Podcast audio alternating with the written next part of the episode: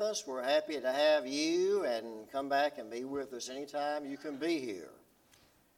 As Brother Jimmy mentioned in his comments, it's so good. It's great to have some of the folks back who have been out for a good long time weeks, months during the COVID pandemic, and some of them were able to be back with us today, and it's good to have each one of you back. It's great to see you. Miss Lori is one of them. And a while ago, she said to me, she said, I've been listening, I've been listening to the services all the time, but it's not the same as being here. That's exactly right. She's right. It's not. So it's good that you can be here today with us and be in the service with us.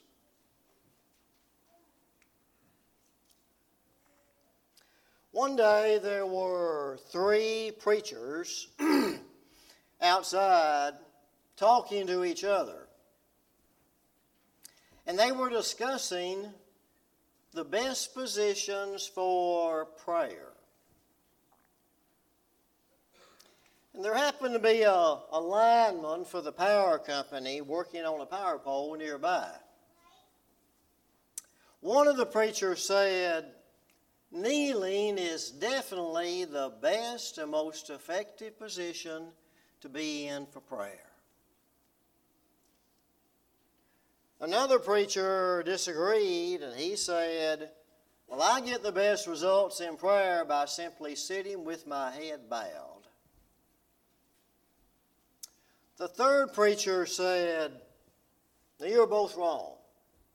You're both wrong. The most effective prayer position is face down on the floor.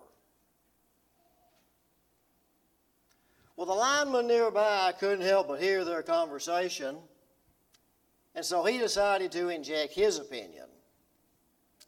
And the lineman said, Excuse me, fellows, but the best praying I ever did was hanging upside down from a power pole.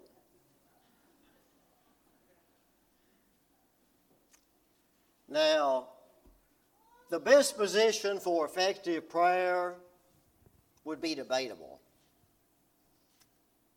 But what's not debatable is that prayer is important.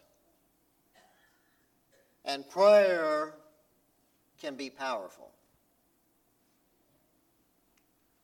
And that's one of the great promises of God that gives us hope our prayers can have power. And that's our lesson subject for this morning. And that's a very important promise that leads us to victory in the spiritual battles that we face in life. This sermon today is the third in this series that I'm preaching on the theme of God's promises that can give us hope. If you remember the sermon from last month, we studied the topic God promises we can defeat the enemy. And at the heart of that lesson was Ephesians chapter 6 and the spiritual armor that we need to be able to take our stand against Satan and defeat Satan, who is our enemy. That text in Ephesians 6 about the armor of God ends with this command in verse 18 of that chapter. Praying always with all prayer and supplication in the Spirit being watchful to this end with all perseverance and supplication for all the saints. So, why do we need to pray? Why do we need to pray? Well, because our prayers can have power. And why do our prayers have power? Because the Bible teaches that God hears and answers the prayers of His faithful people. That is one of God's great and precious promises to us. In Matthew 18, 19 and 20, Jesus said, Again I say to you that if two of you agree on earth concerning anything that they ask, it will be done for them by my Father in heaven. For where two or three are gathered together in my name, I am there in the midst of them. When we pray together in Jesus' name, heaven takes note. When we pray individually in Jesus' name, God the Father listens. And God not only listens, but our prayers can impact the actions of God. So today I've divided this sermon into two parts. In part one, we're going to look at and discuss what I'm calling today qualifiers, qualifiers that give our prayers power. And then in part two, we're going to look at a few Bible examples of God responding to the prayers of His faithful people. So, part one today. Let's look at six Bible, biblical qualifiers that give our prayers power. And I hope you'll pay attention to these and take these seriously. Because, as the title on the screen says, these are biblical. These are not just six things that I pulled out of thin air. And without all of these, without all of these, our prayers cannot and will not have power and impact the actions of God. In other words, God won't hear and answer our prayers without these qualifiers being present in our prayers. So let's look at them. Here's qualifier number one praying in Jesus' name. In John 14, verse 14, Jesus told his disciples, If you ask anything in my name, I will do it. Now, it's really important that we understand how the New Testament uses that phrase, in Jesus' name.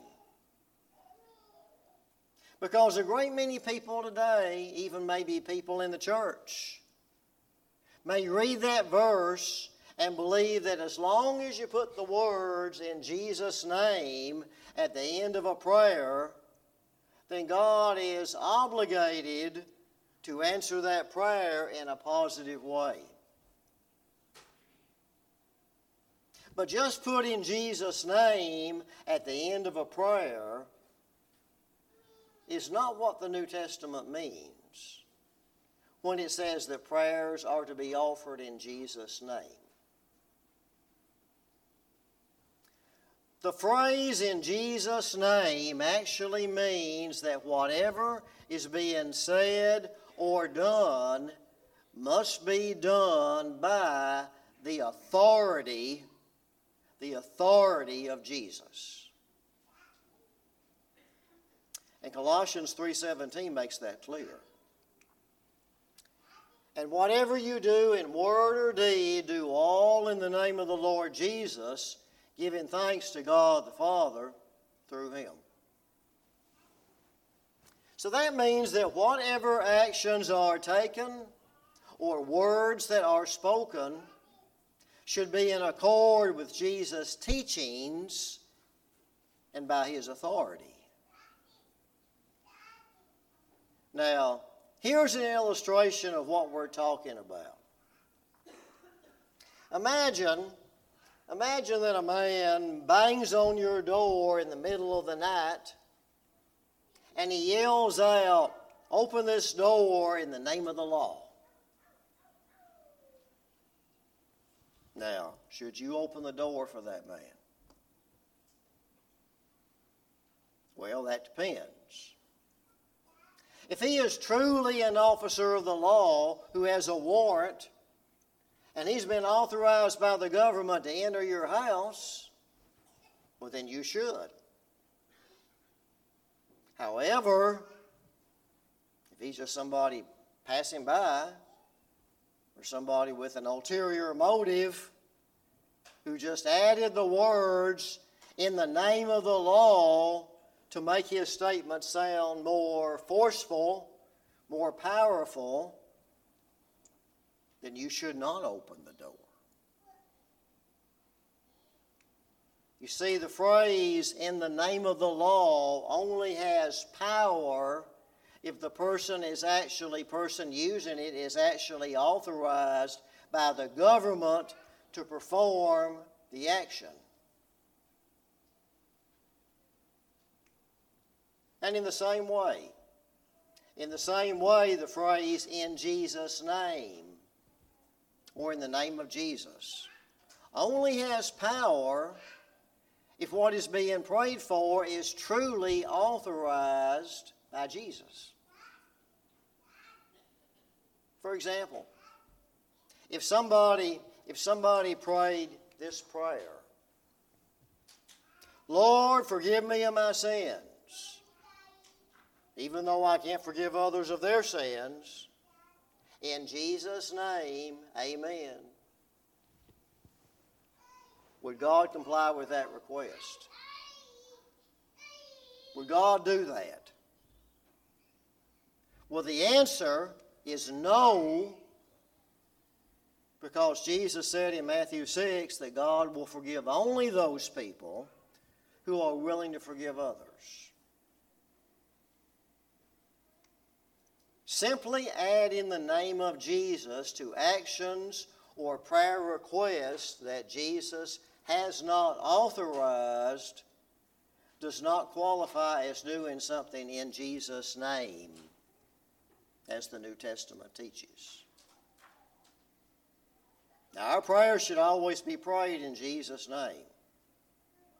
But we need to correctly understand and, and apply the purpose and the meaning of that phrase in our prayers for our prayers to have power praying in Jesus' name. That's number one. All right, qualifier number two praying according to God's will. In Matthew 6, when Jesus told his disciples how to pray, he said that they should include in their prayers the idea that God's will should be done. His prayer begins in Matthew 6, 9 through 10. Many of you probably know it from memory. Our Father in heaven, hallowed be your name. Your kingdom come, here it is, your will be done. In 1 John 5, the Apostle John said, now, this is the confidence that we have in Him that if we ask anything according to His will, He hears us. And if we know that He hears us, whatever we ask, we know that we have the petitions that we have asked of Him. You see, our prayers should be offered from a heart that is humble enough to accept God's will even if that means that the prayer request is denied. God will not grant prayer requests that attempt to violate or circumvent His ultimate will. For example, if somebody were to pray this prayer, God, please save my mother even though she is not a Christian and she refuses to repent of her sins, please let her be saved in heaven anyway. In Jesus' name, amen. Now, would God grant that request? Well, again, the answer is no, because to do that would violate His ultimate will that salvation is only through Christ. Here's a good Bible example of why our prayers ought to be prayed according to God's will. During the last quarter, uh, the winter quarter, in one of the lessons that I happened to teach in the Sunday adult class, we studied about the Old Testament character of Joseph. And you know, there were many events in Joseph's life that may have seemed very unfair to him at the time. And no doubt Joseph prayed many times to be freed from slavery or to be released from prison.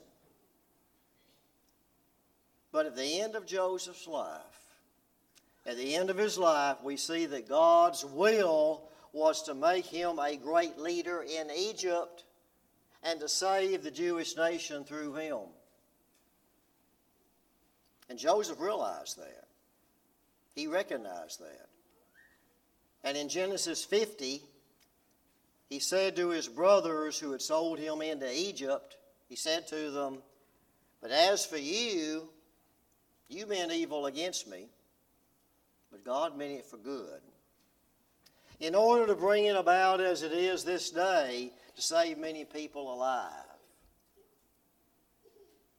You see, Joseph's slavery and imprisonment were the means by which Jesus by which God brought Joseph to power, accomplishing his will. For our prayers to have power, they should be prayed according to God's will.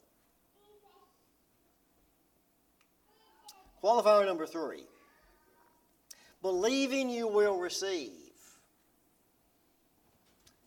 If our prayers are to have power, then the person praying must honestly believe that God can and will grant the prayer if it is according to his will. In Matthew 21 22, Jesus said, And whatever things you ask in prayer, believing, you will receive. Now, real important. That verse does not mean that believing is the only requirement for having a prayer answered. That's a mistaken belief that many, many people today have.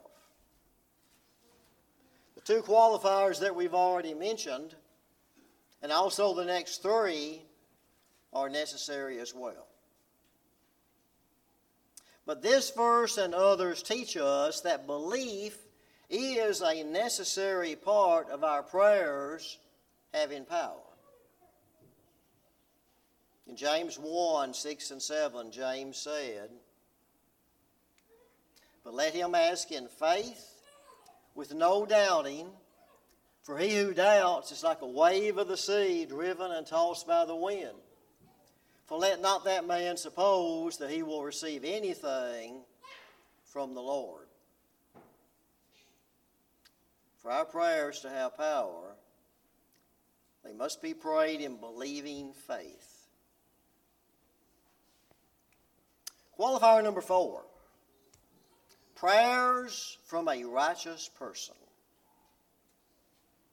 From the Old Testament all the way through the New Testament, the Bible writers stress that, that sinful, rebellious people should not expect God to answer their prayers in a positive way. Only penitent, obedient followers of Christ are promised God's listening ear and his active hand in their lives. James 5:16 says, "The effective, fervent prayer of a righteous man avails much. 1 Peter 3, verse 12 says, For the eyes of the Lord are on the righteous, and his ears are open to their prayers. But the face of the Lord is against those who do evil. The blind man that Jesus healed in John chapter 9 summarized this idea well when he said, Now we know that God does not hear sinners but if anyone is a worshiper of God and does his will, he hears him. Proverbs 15:29 says, "The Lord is far from the wicked, but he hears the prayers of the righteous." Now, a great, great many people today may feel like they're righteous, but they have not obeyed God's will. And so they are not in a right relationship with God. As Jesus said in Matthew 7 Not everyone who says to me, Lord, Lord, shall enter the kingdom of heaven, but he who does the will of my Father who is in heaven. The Bible clearly and plainly teaches that those who are not faithfully following God are not promised an answer to their prayers. So their prayers cannot and do not have power.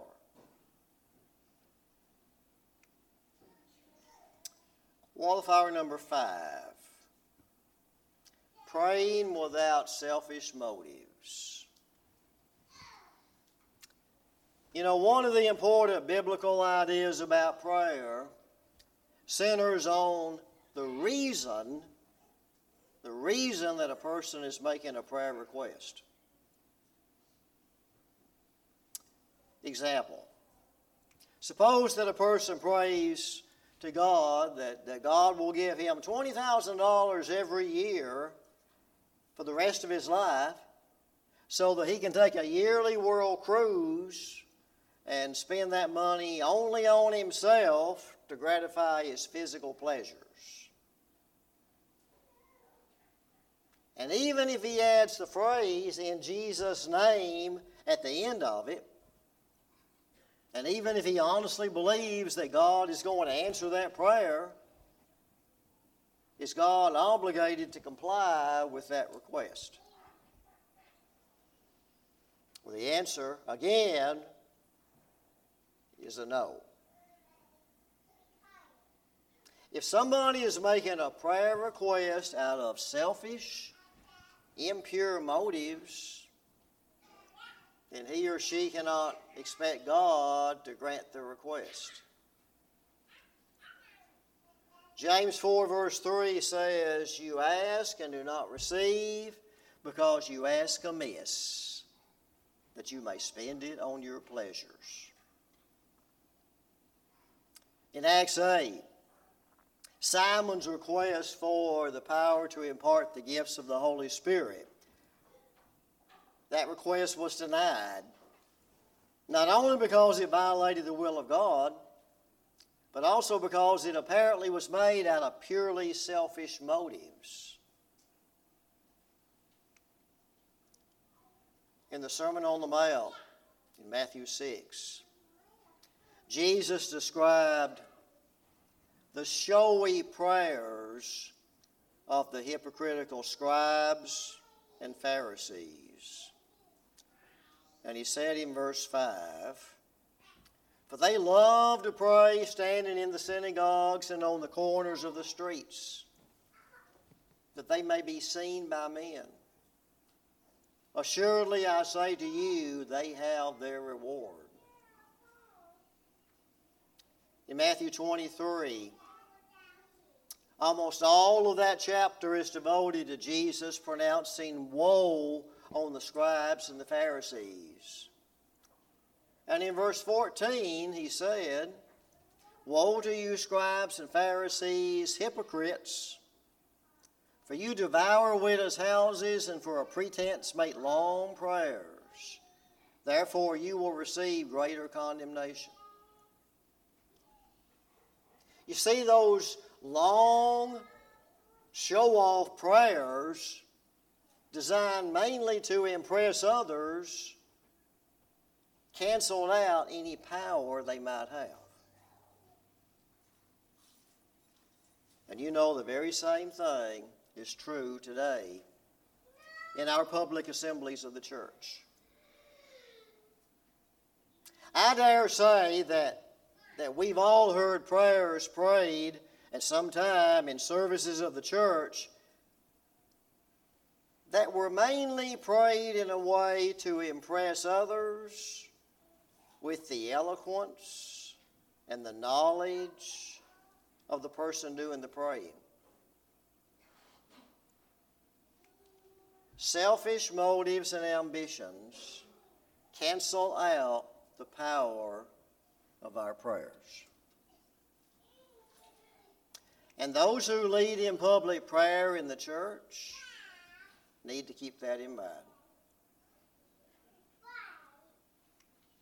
Qualifier number six praying with persistence. The persistence of a petition in prayer is another factor that the Bible indicates has an effect on the power of our prayers. In the text that Wayne read in Luke 18, verse 1 says, Then he spoke a parable to them that men ought always to pray and not lose heart.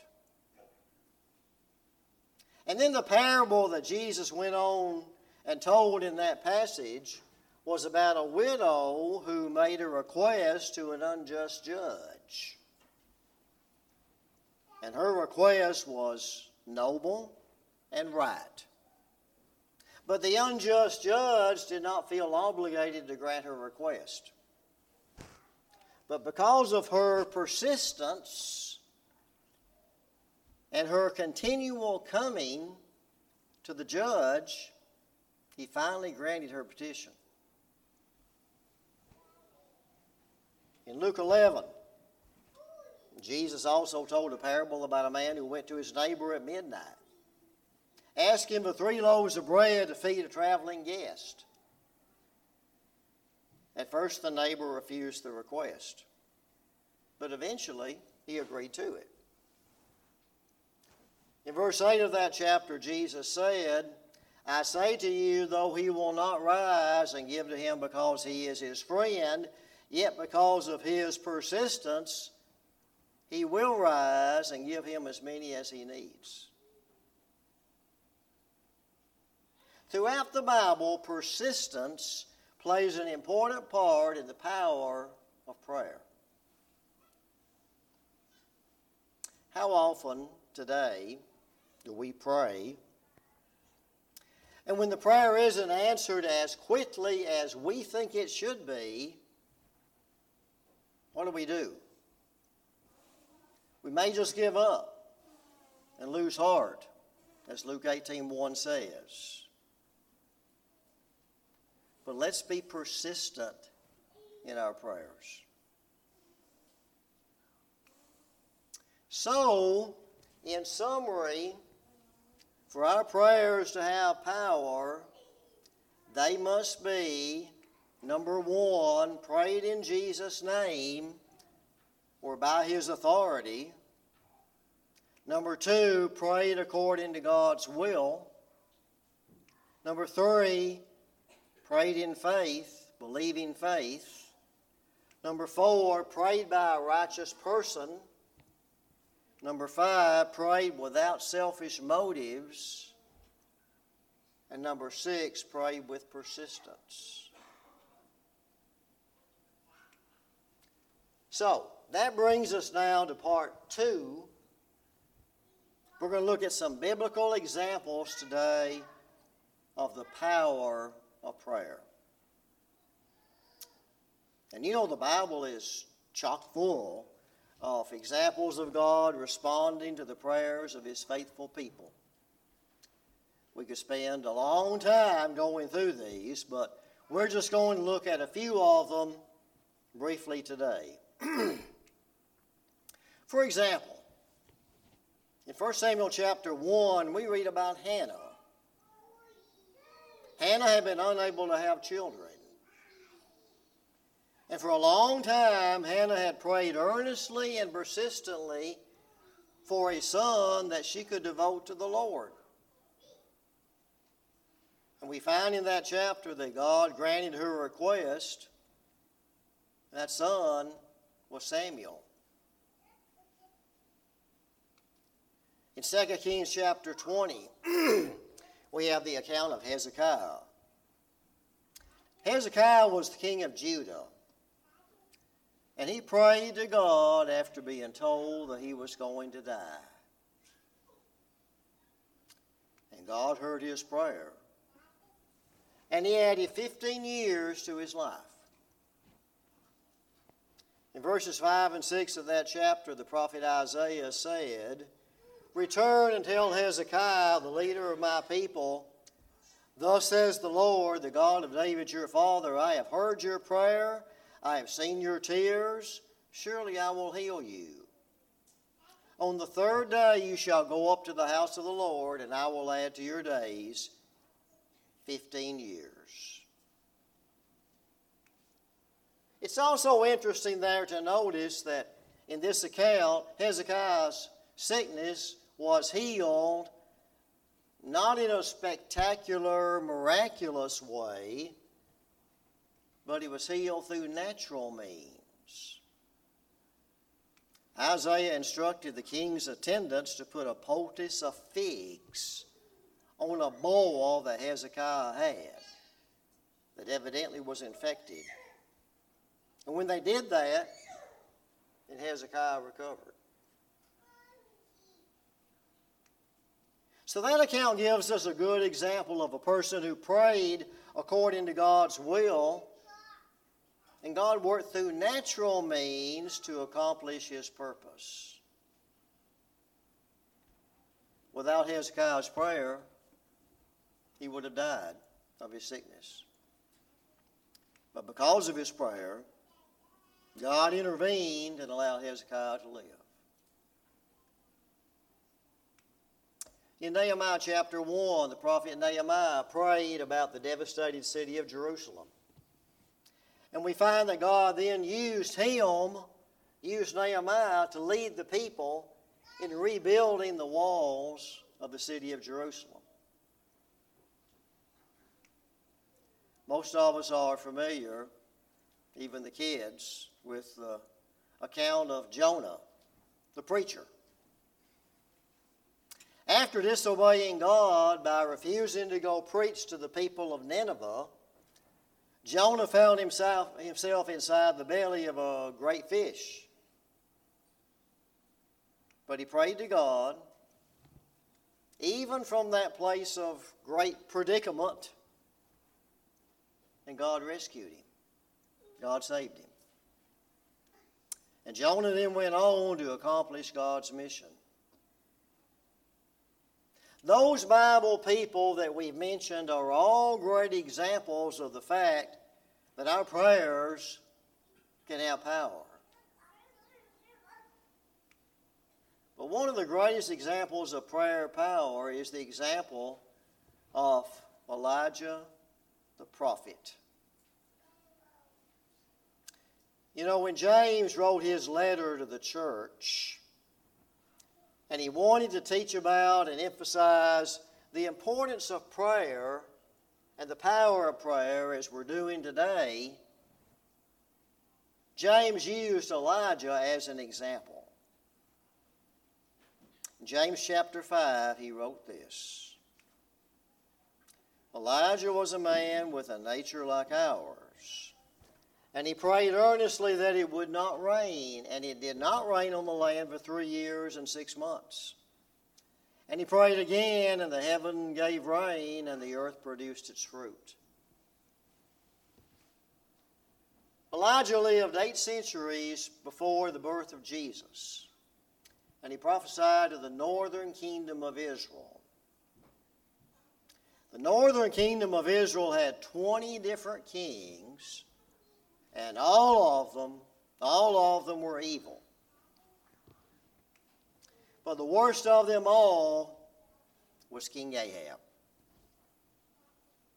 1 Kings 21 25 gives us this sad commentary on Ahab's life. That verse says, But there was no one like Ahab who sold himself to do wickedness in the sight of the Lord, because Jezebel his wife stirred him up. This was as dark a time as we ever read about in the history of the nation of Israel. And against the, the background of that dark and evil time with those evil kings came the bright light of Elijah the prophet. The name Elijah means God, my God is Jehovah. And Elijah lived up to his name. So Elijah went to King Ahab and he gave him this this unpleasant weather forecast. As the Lord God of Israel lives, before whom I stand, there shall not be dew nor rain these years, except at my word. So, how long was there no rain on the land of the northern kingdom of Israel? We already read the answer three and a half years. So, how could Elijah have been so, so sure, so confident of the impending drought that he predicted? Well, because he had prayed. Because he had prayed. Elijah's weather forecast had a spiritual purpose. King Ahab had led the people of Israel into, into the worship of the pagan god Baal. Baal was the fertility god that they looked to for rain and fertile fields. So, for three and a half years, the idolatrous people of Israel prayed to the god of Baal for rain and crops, but they got neither one. So, all the drought and the famine caused them great suffering. And he made Ahab really angry at Elijah, who God had sent off into hiding. So after the three and a half years was up, God told Elijah to go present himself to Ahab because God was going to send rain. And Elijah went. And he challenged the prophets of Baal to a contest to see whose God was the true God. 1 Kings 18 says, So Ahab sent for all the children of Israel and gathered the prophets together on Mount Carmel. And Elijah came to all the people and said, How long will you falter between two opinions? If the Lord is God, follow him, but if Baal, follow him. But the people answered him not a word. And what happened next in that account is one of the great accounts of the Bible. It's actually one of my favorites. I was able to visit the location of this contest on Mount Carmel on our Holy Land trip. That was a great experience. And as you can see there in the picture, there would be plenty of space there on the mountainside for a large number, many, many Israelites to assemble together to watch this great showdown, this contest. So Elijah proposed this showdown to the 450 prophets of Baal. Therefore, let them give us two bulls, and let them choose one bull for themselves cut it in pieces, and lay it on the wood, but put no fire under it. And I will prepare the other bull and lay it on the wood, but put no fire under it. Then you call on the name of your gods, and I will call on the name of the Lord, and the God who answers by fire, he is God. So the prophets of Baal agreed to that, and they went first. So they took the bull which was given them, and they prepared it, and called on the name of Baal from morning even till noon, saying, O Baal, hear us. But there was no voice, no one answered. Then they leaped about the altar which they had made. Now, Elijah, Elijah had a good sense of humor. He would have flunked out on political correctness. Chapter 18, verse 27 says, And so it was at noon that Elijah mocked them and said, Cry aloud, for he is a God. Either he is meditating, or he is busy, or he's on a journey, or perhaps he is sleeping and must be awakened. Even though the prophets of Baal cut themselves and they ranted and raved all afternoon, nothing happened. Nothing happened. There was no answer from their God because their God was nothing. So finally, at the time of the evening sacrifice, Elijah asked for his turn. So after building his altar and digging a trench all the way around it, arranging the wood, placing a, a bull on it, Elijah did a very unusual thing. He ordered them to pour water over his sacrifice and the altar. Now, remember that this was during a time of great drought. And yet he had them to find water and fill four water pots, which were likely barrels, and pour it on the altar, and he had them do that three times. So the altar and the wood were totally soaked, and the water filled up that trench he had dug. So, why did Elijah have them pour so much water over the altar and the wood? Well, he wanted everyone to know without a, without a doubt that this was the power of God at work. He didn't want anybody thinking that he had done some kind of trick and lit the fire without them noticing. So Elijah approached the altar and he said, Lord God of Abraham, Isaac, and Israel. Let it be known this day that you are God in Israel, and I am your servant, and that I have done all these things at your word. Hear me, O Lord, hear me, that this people may know that you are the Lord God, and that you have turned their hearts back to you again. And notice how quickly God answered Elijah's prayer.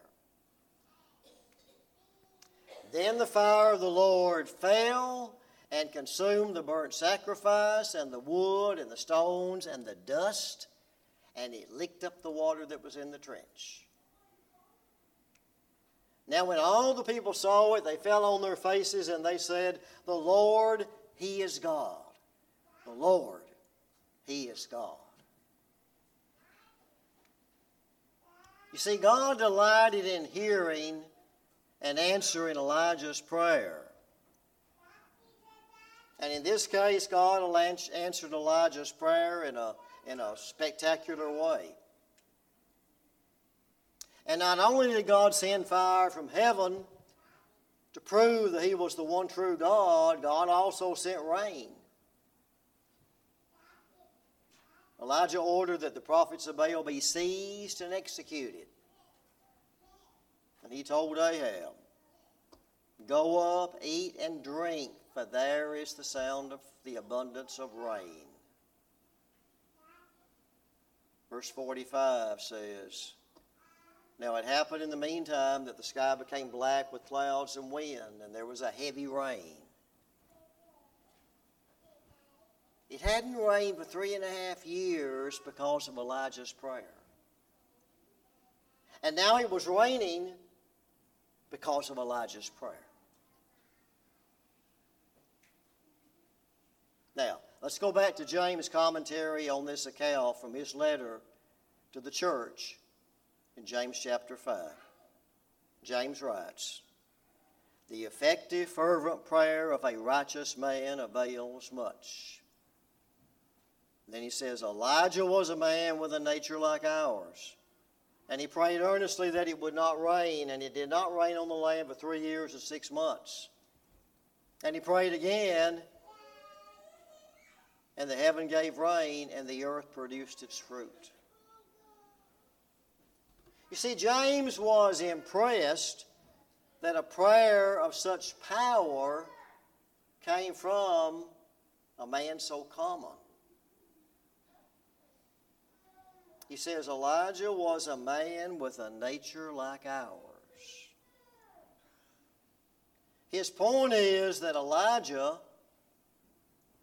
just like we are, just a human being. We human beings can walk in righteousness and faith just like Elijah did, and we can have power in our prayers. So God delighted in hearing and answering Elijah's prayer, just like God delights in hearing and answering our prayers today.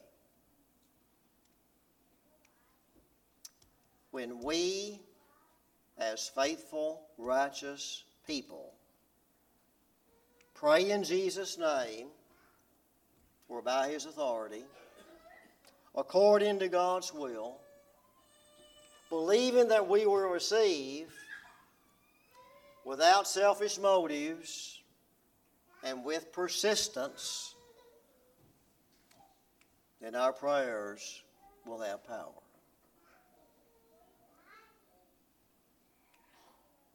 God's people should never be without hope because we always have the avenue of prayer. Somebody once said the only place that power comes before prayer is in the dictionary.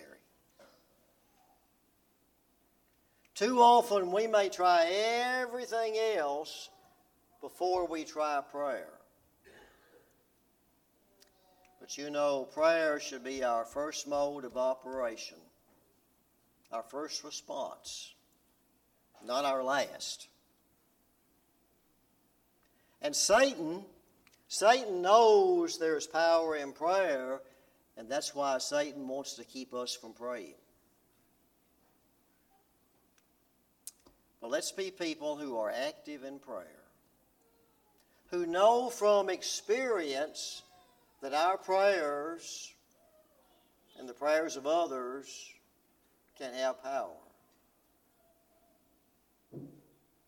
And there are some of us who do know that from firsthand experience. Our prayers can have power. That's one of God's great and precious promises. So let's keep on praying. During my four years at Lipscomb, I was privileged to be able to study the Bible under some of the great Bible scholars and gospel preachers of that time. One of those good men was Brother Batsell Barrett Baxter. He served as the minister of the Hillsboro congregation in Nashville for many years as well as teaching Bible at Lipscomb, writing books.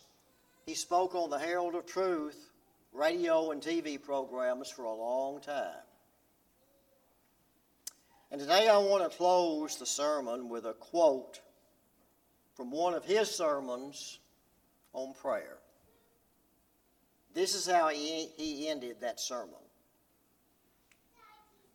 He says, In order for our prayers to have power, and be heard, it is imperative that we be God's children. In all of the New Testament, there is no promise that the various requests of a man who is a non Christian will be heard. This is logical, I think. The man who has turned his back upon God and goes in some other direction has no real right to expect his petitions to be heard. Rather, it is the man who has turned toward God, accepting Him as Father, and becoming part of His family who has the right to ask of God. God's love reaches out to all men, and His blessings are available to all as they are willing to become part of His family. It is to God our Father that we pray, and from Him that we receive the blessings which are so necessary in our lives. If you're not a child of God today, a member of His family, the church, and Christ invites you today to accept His invitation. Believing that Jesus is the Christ, the Son of the living God, turning away from your sins in repentance, confessing the name of Christ and making Him the Lord of your life, being immersed in the waters of baptism for the remission of sins, and then living a new and faithful life in Christ. And then, and only then, can your prayers have power. The lesson is yours today. If you need to respond to the invitation of Christ today in any way, we invite you to come as together we stand and sing.